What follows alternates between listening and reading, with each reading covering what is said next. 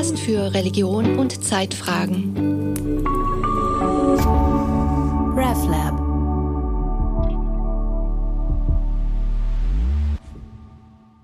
Herzlich willkommen zu einer neuen Ausgabe des Podcast Theo Lounge. Ich bin Johanna Di Blasi aus dem RevLab und in diesem Podcast reden wir über Indiana Jones, Winnetou, sprechende Käfer und darüber, was künstlerische Forschung von anderer Forschung unterscheidet.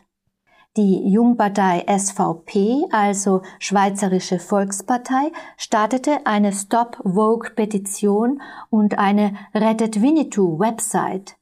Jetzt unterschreiben, damit Winnetou nicht verboten wird, heißt es dort, und es wird vor wild gewordenen Woken gewarnt. Heute in der Theo Lounge zu Gast ist eine Künstlerin und Forscherin, die schon lange vor der Woke-Diskussion Stereotype untersucht hat, und zwar an der spannenden Schnittstelle von Kunst und Ethnologie. Zu Gast ist die österreichische Künstlerin Liesel Bonga. Du bist ja äh, Künstlerin und Forscherin und ich habe an der Freien Universität studiert bei Professor Tobias Wendel. Der ist Professor für die Geschichte der Kunst Afrikas. Und da habe ich ganz ehrfurchtsvoll von Liesel Ponga sprechen gehört. Und zwar waren die recht beeindruckt, als du eigentlich so eine akademische äh, Veranstaltung aufgebrochen hast mit etwas, was wir Österreicher Doppelkonferenz nennen? Na, eigentlich war ich in einer Doppelrolle von Künstlerin und Kuratorin und äh, habe mir dabei selber Fragen gestellt, die man sich, also die, die man sonst nie hört. Ich konnte ganz offen mit mir über Dinge ähm, diskutieren. Das war knapp, das war während der Ausstellung im Weltmuseum Wien. Ähm, das, das Lustige dran ist, dass äh, die nicht wussten, dass ich das machen werde. Also das war eine wissenschaftliche Konferenz mit dem Titel Kunst und irgendwas mit Kunst und tatsächlich war ich aber die einzige Künstlerin, die eingeladen war bei einer zweitägigen Veranstaltung und da musste man so äh, angeben, was man tun würde und ich habe irgend so ein allgemeines drei Sätze geschrieben und die wussten nicht, was ich vorhabe. Und ich habe dann gesagt, ich möchte nicht auf dem Stehpult stehen, ich möchte gerne äh, sitzen und ich brauche nur einen Sessel und eine Lampe. Und habe dann faktisch äh, mich dorthin gesetzt und immer nur ganz leicht die Position verändert, aber auch ein bisschen versucht, meine Sprache zu verändern. Also als Künstlerin habe ich wie ich gesprochen und als Kuratorin habe ich versucht, so einen Kuratoren-Speak äh, anzuwenden und haben mir dann auch Fragen gestellt, ja, wie können Sie äh, mit ihrer, mit ihren, mit ihren Inhalten, wie, wieso können, wieso schaffen, wollen Sie dann im Weltmuseum selber ausstellen, sozusagen in der Höhle des Löwen, wo Sie das doch ähm, kritisieren und das war sehr lustig, weil ich das dann auch beantwortet musste. Du hast gesagt, du warst Künstlerin und Kuratorin in dem Fall, aber du bist, und das ist auch eine Spezialität von dir, ja auch Museumsdirektorin. Du hast ein eigenes Museum, das Mukul, das Museum für fremde und eigene Kulturen. Habe ich das richtig? Fremde und, ja, und fremde und vertraute Kulturen, so heißt das. Du hast also dieses Museum. Kannst du dazu ein bisschen was erzählen? Und wie, wie schaut's jetzt aus mit diesem Museum? Es ist ja ein temporäres, ein mobiles Museum, das mal aufmacht, dann wieder zusperrt, wenn ich es richtig verstanden habe. Also das Museum ist ein fiktives Museum und ich bin eine fiktive Museumsdirektorin und auch noch die äh, Hauptkuratorin von diesem Museum. Und das Ganze kam so zustande, dass ich eine Einladung von der Wiener Sezession hatte, im ähm, Hauptraum der Sezession eine Einzelausstellung zu gestalten. Und ich hatte eben ein ganz langes Projekt schon im Kopf, immer schon im Kopf, dass ich gerne äh, ein Museum, ein ethnologisches Museum aufbauen möchte. Und das ging natürlich nur mit, mit dem Backing von einer Institution. Das kann man nicht so vor sich hin machen. Das ist zu groß und zu teuer. Und da hatte ich äh, ein Budget für diese Ausstellung und habe dann dort in den Hauptraum der Sezession dieses Museum gebaut.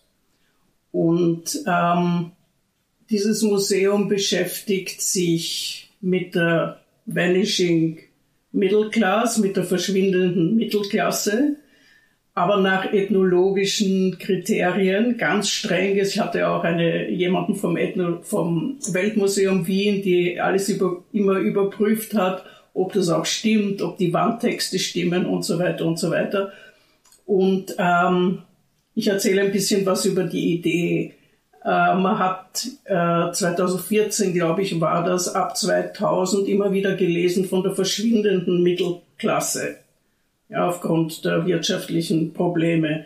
Und ich hatte äh, sehr viel über First Nation und äh, Native American äh, in, Ameri in der USA und Kanada gelesen auch historisch. Ich bin sehr interessiert an Geschichte. Und äh, da hab, bin ich auf eine Publikation gestoßen, die hat geheißen The Vanishing Indian. Und da habe ich mir gedacht, aha, da anhand von diesem Prinzip, wie man damit umgegangen ist, könnte ich ja auch eine Ausstellung über die verschwindende Mittelklasse machen.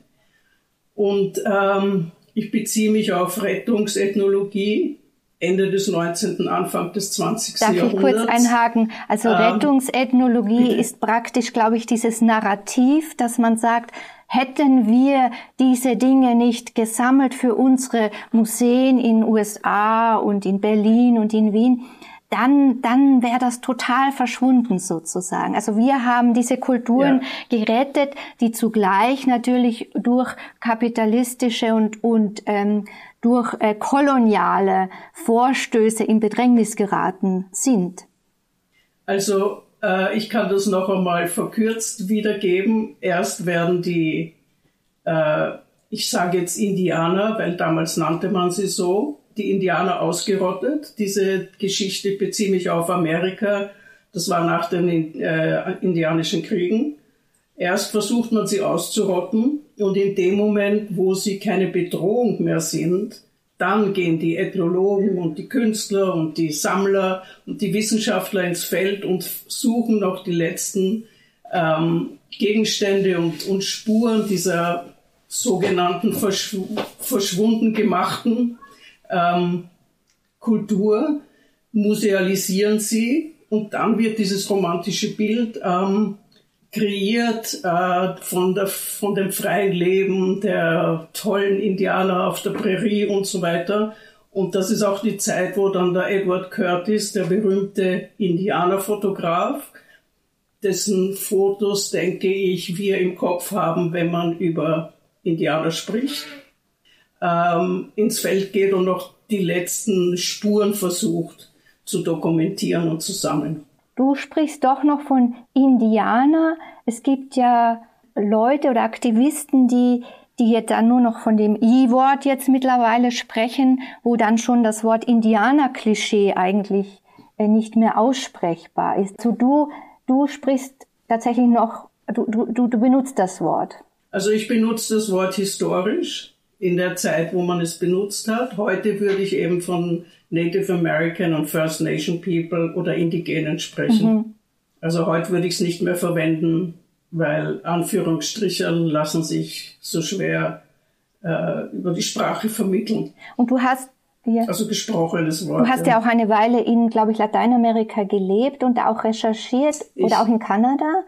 Ja, ich war lang in Mexiko, in Kanada ein bisschen. Mhm. Und in Amerika auch ein bisschen. Aber lang in Mexiko. Ja. Und äh, jetzt möchte ich dich gern auf dieses äh, Phänomen äh, nochmal ansprechen, dies, das ich eingangs erwähnt habe, diese, diese Medienwelle, die wir haben, dies, gehabt haben, diesen Tsunami geradezu, diese Winnetou-Welle, ähm, diese Sorge, äh, Winnetou ähm, könnte verboten werden. Äh, wie hast denn du diese, diese, diese Welle wahrgenommen? Also ich habe diese Welle hauptsächlich als medial aufgeplusterte Welle wahrgenommen und äh, wenn man mich fragt, wie ich äh, damit umgehen würde, ich würde immer versuchen, die Menschen, die äh, so bezeichnet werden, selber zu fragen, um herauszufinden, wie sie sich selber nennen. Und das ist für mich eigentlich die, die richtige Art, die sagen uns, wie wir sie nennen sollen.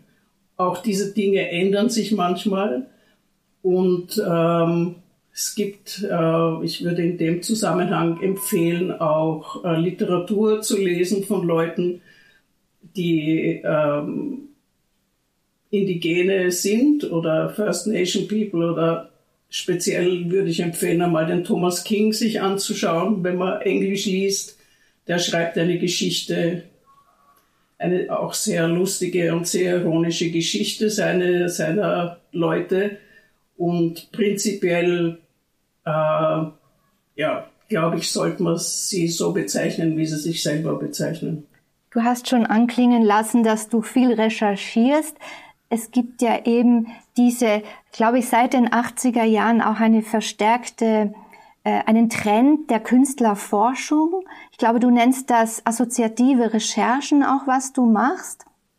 Äh, der Hintergrund ist ja, dass äh, seit den 80er Jahren verstärkt in den Kunstakademien tatsächlich auch also Doktorarbeiten geschrieben wurden. Und in diesem Kontext ist das auch ein großes Thema geworden. Aber für mich ragst du das sehr heraus. Du machst so präzise und augenöffnende Recherchen. Und, und das ist vorhin auch schon aufgeschienen, das ist sehr Liesel Bonger, wie ich sie schätze und liebe, dass du immer auch die eigene Rolle mitreflektierst. Also du hast ja erwähnt, dass, äh, dass zunächst also werden diese sozusagen Gebiete erschlossen, dann kommen die Künstler, dann kommen die Touristen, davor kommen die, die, die Söldner und ganz vorneweg die Missionare. Da gibt es auch eine wunderbare Fotoarbeit von dir, eine tätowierte Hand, äh, wo eintätowiert sind diese, diese Reihe, also Missionary, äh, Mercenary, äh, Tourist bis hin zu Künstler. Nur Künstler ist nicht durchgestrichen. Kannst du bitte etwas zu dieser Arbeit sagen und zu dem, zu dem Denkansatz?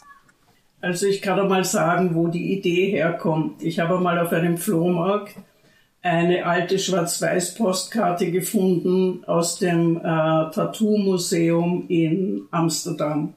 Und darauf sah man ein Foto aus den, schätze ich, 50er Jahren von einem männlichen Tätowierer und einem Frauenarm, der eine Liste von äh, Namen, sie hat eine Liste von Tä Namen tätowiert die alle durchgestrichen waren, nur der letzte Name war nicht durchgestrichen und das waren alles ihre Boyfriends. Also da waren fünf Na Männernamen und der letzte war der aktuelle, der war nicht durchgestrichen.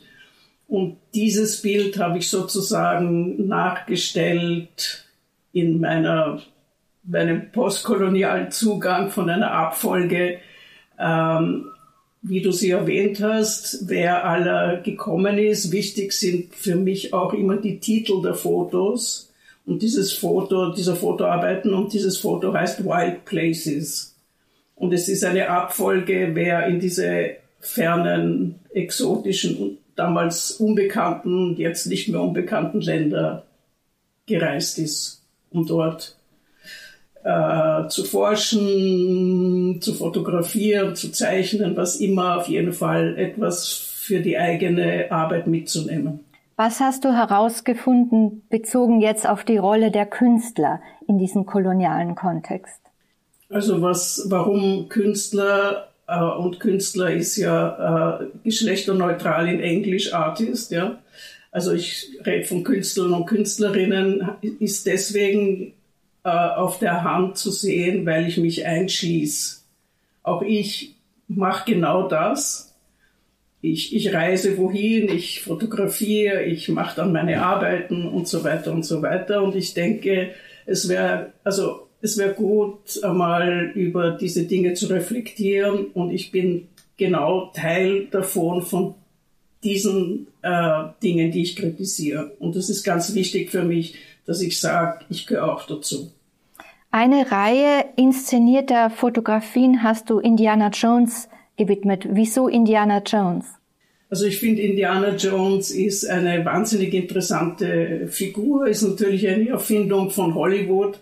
Und Hollywood ist so ungefähr das cleverste, was man sich vorstellen kann auf diesem Gebiet. Es gibt ja eben diese, diese Figur Indiana Jones, aber es gibt auch eine Fernsehserie, die bei uns, glaube ich, nicht bekannt war, ähm, für Jugendliche, die hat geheißen Young Indiana Jones. Und da hat man seinen Lebenslauf verfilmt und hat seine Person vermischt mit realen Personen. Der hat dann alle möglichen Leute getroffen, den Einstein, die Margaret Mead, die Ethnologin und so weiter und so weiter. Und ich finde ich finde das sehr interessant, was Hollywood da macht. Und für mich ist er sozusagen ein, ein leeres Blatt Papier, diese Figur ähm, Indiana Jones. Einerseits der nordamerikanische äh, Professor, er ist ja Professor und äh, unterrichtet an einer Universität.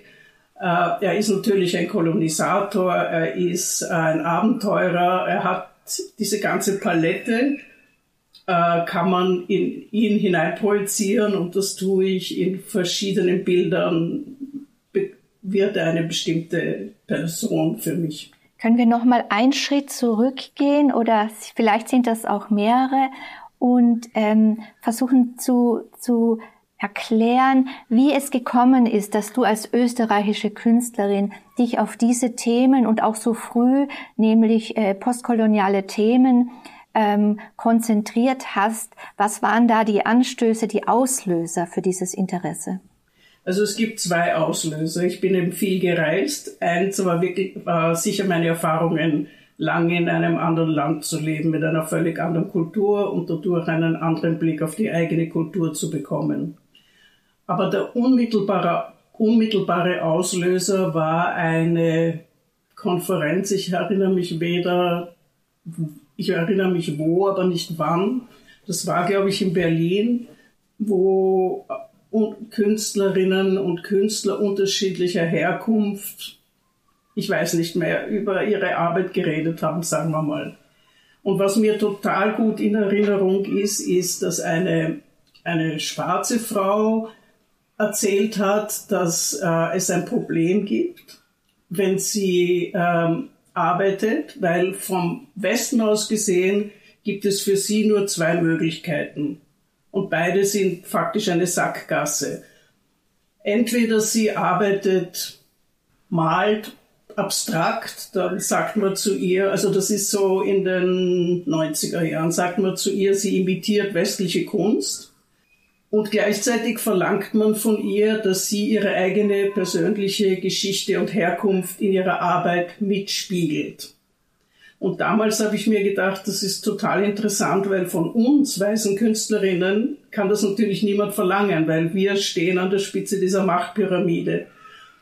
Und dann dachte ich, wenn man aber den Diskurs ankurbeln will, dann muss ich genau dasselbe machen was äh, wir von den nicht weißen Künstlerinnen verlangen. Das heißt, ich muss mich auch mit meiner Geschichte, der Geschichte der weißen Menschen, der Herkunft und so weiter, Geografie und so weiter ähm, auseinandersetzen, die ja nicht unbedingt meine persönliche Geschichte ist. Und das gilt natürlich auch für die nicht weißen Künstlerinnen. Und deswegen habe ich begonnen, alle diese Fotos zu machen und habe mich dann in diesem postkolonialen äh, Feld wiedergefunden, das überhaupt noch kein Thema war zu der Zeit in Österreich, aber meine äh, Ansprechkünstlerinnen waren immer in, in England, in Großbritannien, wo natürlich diese Diskussion ihren Ausgang genommen hat und der Diskurs ganz, ein ganz anderer war als hier. Kann man sagen, du hast sozusagen die Ethnologie repatriiert? Du hast sie heimgeholt und betrachtest, du hast schon erwähnt, zum Beispiel die europäische Middle Class mit den Augen der Ethnografin. Also was ich in, den, in der ähm, Vanishing Middle Class gemacht habe, ich hab, bin auch ins Feld gegangen, habe die letzten äh, Gegenstände und Objekte der verschwindenden Mittelklasse gesammelt, habe sie ähm, äh, katalogisiert, in Vitrinen gestellt, beschrieben, äh, und habe genau dasselbe gemacht, was man in einem ethnologischen Museum macht. Und dabei habe ich mich ganz strikt an eine Ausstellung gehalten, die zu diesem Zeitpunkt im Wiener Weltmuseum, damals Völkerkundemuseum, stattgefunden hat. Und das war eine Ausstellung über Brasilien. Und also wenn ich das erzählen darf, da gibt es ein sehr lustiges Erlebnis, das mir passiert ist. Ich gehe also regelmäßig ins Weltmuseum und ähm, gehe in die Ausstellung hinein und komme, gehe bei einem, beim Eingang rein und komme in einen Raum, der ist, äh, schaut nicht wahnsinnig exotisch aus. Da sind äh, Bretter, da stehen drauf irgendwelche Blechschüsseln und Geschirr und ein kleiner Film auf einem sehr kleinen Monitor, der, äh, wo ein, ein, ein, in einem Dorf sozusagen die koloniale Geschichte des Dorfes nachgespielt wird. Und ich war vollkommen beeindruckt und habe mir gedacht, wow, das ist der Beginn der Ausstellung. Jetzt haben sie es endlich begriffen. Man fängt in der Gegenwart an und geht dann zurück in die Vergangenheit. Das ist ja super. Nur um dann festzustellen, ich bin beim falschen Eingang reingegangen. Und der richtige Eingang hat natürlich begonnen mit, der, mit den tollen Objekten, die der Natter, der österreichische Forscher, äh, aus Brasilien mitgebracht hat. Er übrigens eine sehr umstrittene Figur und ich möchte auch nicht verhehlen, dass ich in einem dauernden Clinch bin mit der Kuratorin für Brasilien, weil immer noch ein menschlicher Kopf ausgestellt mhm. ist etwas, was, glaube ich, in Deutschland nicht mehr möglich wäre. Da hast du mich damals auch hingewiesen, ja, und ich habe das auch äh, gesehen. Es ist ein sogenannter Schrumpfkopf, der in den meisten Museen der Welt, auch in Deutschland meines Wissens, zumindest in öffentlichen Museen, nicht mehr ausgestellt wird. Das ist ein Human Remain. Äh, das ist, das ist nichts, was äh, in ein Museum gehört. Richtig. Bist du denn eine äh, manische Sammlerin? Äh, sammelst du jetzt, hast du ganz viele Dinge gesammelt und gibt es da auch Lieblingsstücke? Ich, ich sammle und ich habe eine gute Ausrede, weil ich arbeite analog mit analoger Fotografie. Äh, und bei meinen inszenierten Fotos sind immer sehr viele Objekte und Kostüme und Stoffe und die muss ich natürlich alle vor Ort haben, weil nicht digital, ich kann nachher nichts mehr hineinzaubern und da habe ich immer die gute Ausrede, ich alle das, was ich zusammensammle, brauche ich für meine Arbeiten. Ja, ich habe viele Objekte. Äh, ich habe natürlich eine ganz große Sammlung von First Day Covers für diese Arbeit im Weltmuseum, also diese Ersttagsbriefe. Ich habe sicher 1500 Ersttagsbriefe, die den Vorteil haben, dass sie nicht viel Platz Was wegnehmen. Was sind das, Liesel, Ersttagsbriefe? Das ein Ersttagsbrief kommt aus den fernen Zeiten, wo man noch Briefe geschrieben hat und Marken, Briefmarken gekauft hat. Und äh, wenn eine Briefmarke neu rausgekommen ist, dann wurde die auf ein Kuvert geklebt. Das hat, war dann auch noch illustriert und mit dem Stempel vom ersten Tag, wo, setzt, also wo es diese Briefmarke gegeben hat. Das gibt's immer noch. Weil es gibt ja sogar eine Briefmarke von einem meiner Bilder, und da gibt es auch ein Erstagsbrief. Eine äh, der österreichischen Post, eine Briefmarke? Ja, die österreichische Post hat, die, die machen so eine Serie über Kunst, Kunst und die haben sich ein Bild von mir ausgesucht. Ich konnte, ich habe gar nichts gewusst, das weiß man nicht, da kriegt man nur einen Brief und man kriegt natürlich auch nichts bezahlt dafür.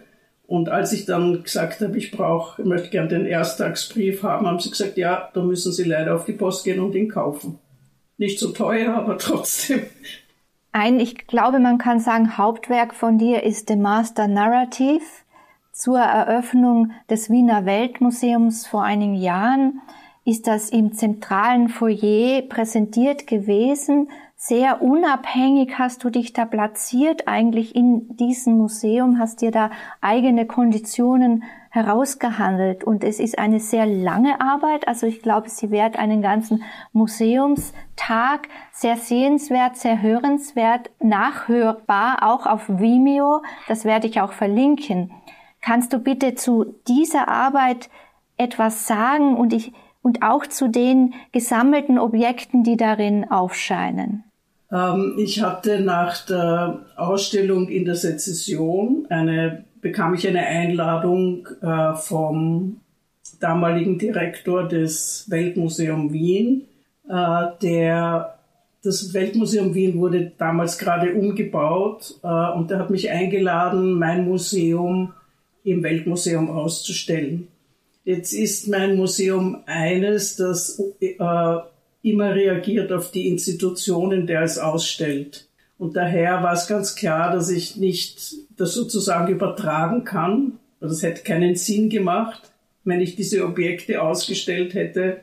Das hätte in, den, in einem ethnologischen Museum keinen Platz gehabt. Und daher habe ich äh, zusammen mit meinen Grafikerinnen und Ausstellungsarchitektinnen, mit denen ich schon immer zusammenarbeite, äh, ein neues Konzept entwickelt und habe dort in die Säulenhalle faktisch, also die haben einen Raum zugewiesen, das ist so ein Durchgangsraum, der für Wechselausstellungen verwendet wird. Und wir haben, ich habe beschlossen, ich muss unbedingt einen eigenen Raum in dem Raum haben, um klarzumachen, dass ich äh, mit, der, mit der Sammlung sozusagen nichts zu tun habe und auch noch einen eigenen Raumton zu haben, dass, man, dass es ganz klar ist, man befindet sich da in einem anderen Raum.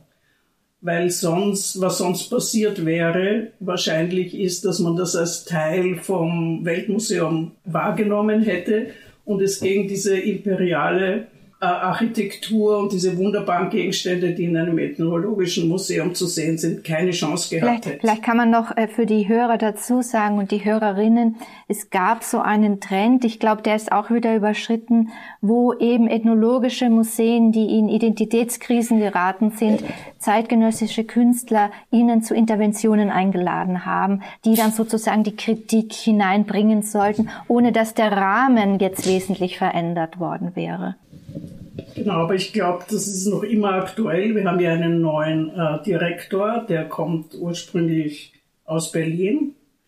Also der war in Berlin beschäftigt und der hat einen im Moment einen Maori-Künstler eingeladen, der, also das ist die erste Ausstellung, wo ich es mir denke, ja, das ist super gelungen. Das ist irgendwie ein völlig wilder Künstler, der alle Räume mit seinen Arbeiten überzogen hat in einer Art und Weise, auch wenn sie so groß sind und so schräg sind und teilweise so haarscharf am Kitsch vorbei, dass das wirklich funktioniert.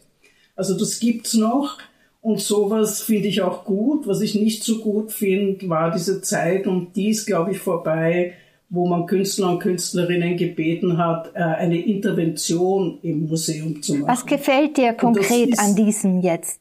Für dich gelungenen Beispiel? Na, dass es so, dass es so eine große Geste ist, Geste ist, dass man das Gefühl hat, der überzieht sozusagen das Museum mit seinen Arbeiten, die sich teilweise auch auf, auf Dinge in einem, in einem äh, ethnologischen Museum beziehen. Aber ja, die Geste ist so groß, dass, dass er es schafft, ähm, in diesen Räumen zu bestehen. Das ist etwas, was eine künstlerische Intervention nicht kann. Und ich hätte mich auch niemals auf eine Intervention eingelassen. Also wo man sozusagen, ich habe viele, ich schaue, gehe in jedes ethnologische Museum in jeder Stadt, in der ich jemals war. Und ich habe viele Interventionen gesehen und es ist, hat nie funktioniert. Nie konnten die bestehen gegenüber ihrer Umgebung. Da erinnere ich mich an die Konferenz, die wir eingangs äh, angesprochen haben, die ich nachgehört habe. Da hast du vor versammelten Kuratoren und Kunsthistorikern gesagt, ich mache auf jeden Fall nie, ich mache in jedem Fall nie eine Intervention. Dann ging so ein Raunen durch den Saal. Genau, das sage ich heute noch einmal, niemals eine Intervention. Du Liesel, dein Master Narrative, also ein, ein großes, üppiges detailliertes Werk, wo du viele Zusammenhänge recherchiert hast, du viele Dinge auch deutlich machst, die, glaube ich, vielen Leuten nicht so bewusst sind. Auch ich äh, wusste, ich wusste nicht, dass beispielsweise die Franziskaner, ein, ein Bettelorden, eine Weile lang in Kalifornien den Sklavenhandel mitorganisiert haben. Ähm, das kann man ganz einfach nachlesen, wenn man gezielt sucht. Aber in, in der Schule haben wir nie annähernd äh, etwas davon, von solchen Dingen gehört. Und was, was ich auch von dir gelernt habe, und ich glaube, da hast du zum Teil eben auch profitiert, dass du in, in, in Lateinamerika gelebt hast, also etwas über indigene Befreiungskämpfe. Ähm, da weiß man so wenig. Da ist teilweise nicht mal im Internet ähm, das zu finden, detailliert. Ähm, das sind Dinge, die du in dieser, sage ich mal, Lektion der Master Narrative äh, zusammengetragen hast. Ähm, kannst du ein bisschen was zu den Hauptlinien, Hauptargumentationslinien sagen dieses Werks? Also einerseits ging es mir um Ethnolog den Zusammenhang zwischen Ethnologie und Kunst, den es ja gibt. Und auf der anderen Seite habe ich versucht, äh, Gegenstimmen hörbar zu machen. Äh, der, der Gesamttitel der Arbeit ist ja The Master Narrative und Don Dorito. Und Don Dorito ist ein kleiner Käfer und der Kumpane vom Subkommandante Markus, der der Sprecher der Zapatisten in den 90er Jahren und 2000er Jahren war. Ähm, das ist der mit der Balaklava, vielleicht erinnern sich noch ein paar Leute, und einer Pfeife. Und er hat, ist ein ganz, ganz toller Schriftsteller. Es gibt auch Bücher auf Deutsch ähm, von ihm und er hat auch für eine mexikanische Zeitung damals geschrieben und das sind immer Konversationen, Unterhaltungen mit Don Dorito, dem kleinen Käfer, der ein sehr, sehr frecher, antikapitalistischer, antikolonialer Käfer ist, der auch den Subkommandante Markus provoziert. Das ist sehr, sehr gut zu lesen. Und diese Figur des kleinen Käfers war für mich sozusagen der Prototyp für alle Gegenstimmen. Und ich habe versucht, eben Gegenstimmen zu finden in der Literatur.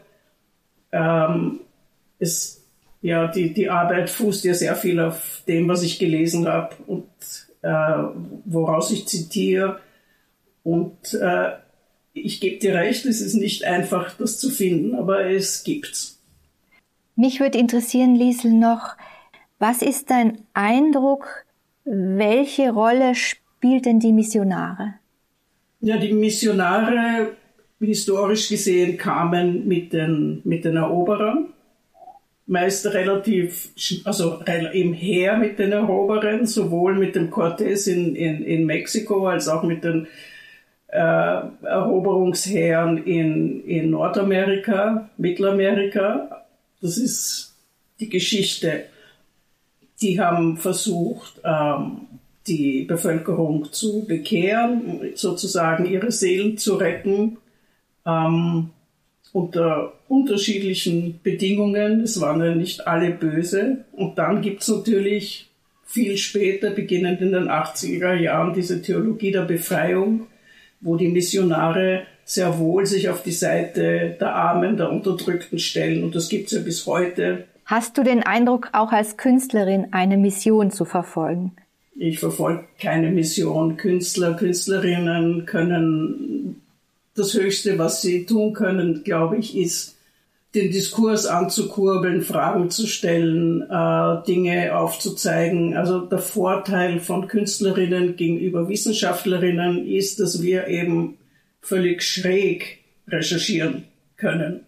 Es muss dann genauso stimmen, es muss überprüfbar sein, aber wir können, und deswegen nenne ich auch meine Art zu recherchieren, assoziative Recherche, die nicht linear ist, sondern einfach ähm, ja, eine ums, ums Eck Recherche ist, eine quer durch alles durch Recherche und dadurch gibt es möglicherweise manchmal neue Anknüpfungspunkte. In neuen Arbeiten setzt du dich mit dem Thema Krieg sehr intensiv auseinander. Ich nehme an, die Ukraine, äh, der Ukraine-Krieg war der Auslöser oder, oder täusche ich mich? Ich glaube, das war schon vorher. Ich habe mich eigentlich in den letzten Arbeiten sehr viel mit Masken beschäftigt und das beginnt eigentlich mit Corona. Also mit dieser Maskenpflicht und all diesen Dingen. Und dann habe ich mir gedacht, das ist sicher nicht die einzige Möglichkeit, über Masken zu sprechen und habe angefangen, mich mit Maskenbällen zu beschäftigen und auch dem Widerstand, der in Karnevals historisch gesehen beinhaltet ist. Das wäre auch natürlich eine, eine dieser Gegenstimmen. Und äh, habe ein Diptychon gemacht wo, wo verschiedene Dinge angesprochen werden im Bild. Und dann habe ich gemerkt, ich bin noch nicht ganz fertig mit den Masken und habe dann ein Diptychon gemacht mit äh, Menschen, die sozusagen Tiermasken tragen. Und eins davon ist, also ich beschreibe mal die zwei Bilder. Es hat äh, nicht, das war lang vor dem Ukraine-Krieg. Ich brauche sehr lang für meine Bilder. Ich mache eine Arbeit im Jahr. Ähm, ja, aber es hat äh, eher mit der ganzen Ökologie-Debatte zu tun. Der Beziehung zwischen Menschen und Tieren und was machen wir. Das erste Bild heißt uh, What Mess We Made. Und da sieht man Tiere, die, also Menschen mit Tiermasken, die Transparente tragen. Und ich habe diese Tiermasken, also die ich darstelle, sozusagen recherchiert. Das sind alles bedrohte Tierarten. Ich musste natürlich schauen, was davon ich als Maske bekomme. Das ist immer auch so eine Gratwanderung. Was denke ich mir aus? Was kann ich bekommen? Und ähm, die, es geht in dem Bild um den Zusammenhang zwischen bedrohten Tierarten und Migration. Und im zweiten Bild geht es darum, äh, welche Funktion Tiere im Krieg haben, was wir mit Tieren machen in Kriegssituationen. Und ausgelöst wurde das Ganze von einer Zeitungsmeldung, die nicht so alt ist, wo gestanden ist, dass Amerika jetzt wieder Tierversuche macht mit Delfinen und ihnen ähm, äh, entweder sie trainiert oder das weiß ich jetzt nicht mehr genau oder ihnen äh, so Devices implantiert und sie dazu abrichtet, äh, feindliche U-Boote äh, aufzuspüren. Und dass die Russen dasselbe schon ganz lang machen. Und dann habe ich angefangen zu lesen über Tiere im Krieg und bin draufgekommen, das gibt's auch schon immer. Ja, und ähm, das ist der Inhalt faktisch des zweiten Bildes. Und wurde, ich wurde aber vom Ukraine-Krieg eingeholt. Ich möchte dich gerne noch etwas zu deiner Biografie äh, fragen. Ich habe gelesen, dass du als junge Künstlerin und Fotografin bei den legendären Wiener Aktionisten fotografiert hast, also Hermann Nitsch, aber auch Otto Mühl. Wie war das für dich? Also, das war zu einer Zeit, wo man nicht, noch nicht fotografiert hat bei Kunstaktionen. Das waren Leute, die ich kannte, die waren in meinem weiteren Bekanntenkreis.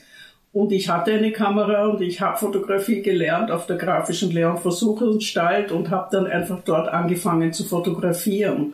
Und das war auch, das waren also Aktionen, die auch gar nicht öffentlich waren. Ich habe ja für den Nietzsche nicht so viel fotografiert wie für den Mühl, sondern die in irgendwelchen Wohnungen stattgefunden haben. Und das war's.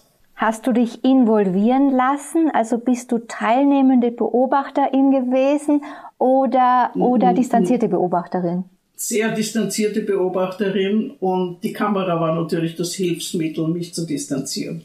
Wir haben jetzt einen Bogen gespannt und sind auch, äh, haben äh, eine Vorstellung gekriegt, woran du bist, was du bearbeitest. Ich würde gern zum Abschied dich noch fragen, äh, diese gegenwärtige Zeit, auch diese äh, breite Diskussion über Wokeness, wie nimmst du das wahr? Fühlst du dich da bestätigt auch äh, in, in der Richtung, die, in die du auch immer schon gearbeitet hast? Oder hast du dazu auch wiederum ein distanziertes Verhältnis? Also meine, meine Beziehung zu dieser ganzen Geschichte ist folgende. Ich glaube, dass ähm, Minderheiten zu bestimmten Zeiten sozusagen bestimmen sollen. Äh, erstens mal natürlich, wie sie genannt werden, aber auch, äh, wie man mit ihnen umgehen soll. Ja, also das sollen sie eigentlich immer. Das Problem an der ganzen Geschichte ist, wenn sich dieser Mechanismus verselbstständigt, dann dient er dazu, sozusagen uns als Gesellschaft aufzuspalten und auf lauter Partikularinteressen äh, zurückzustutzen, was bedeutet, dass wir eigentlich pausenlos abgelenkt werden von den größeren Problemen, die wir haben, äh, die man mit dem Wort Kapitalismus bezeichnen könnte.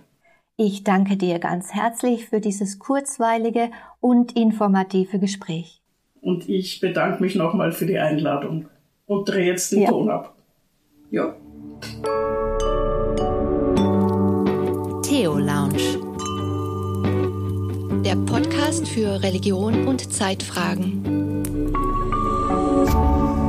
RevLab.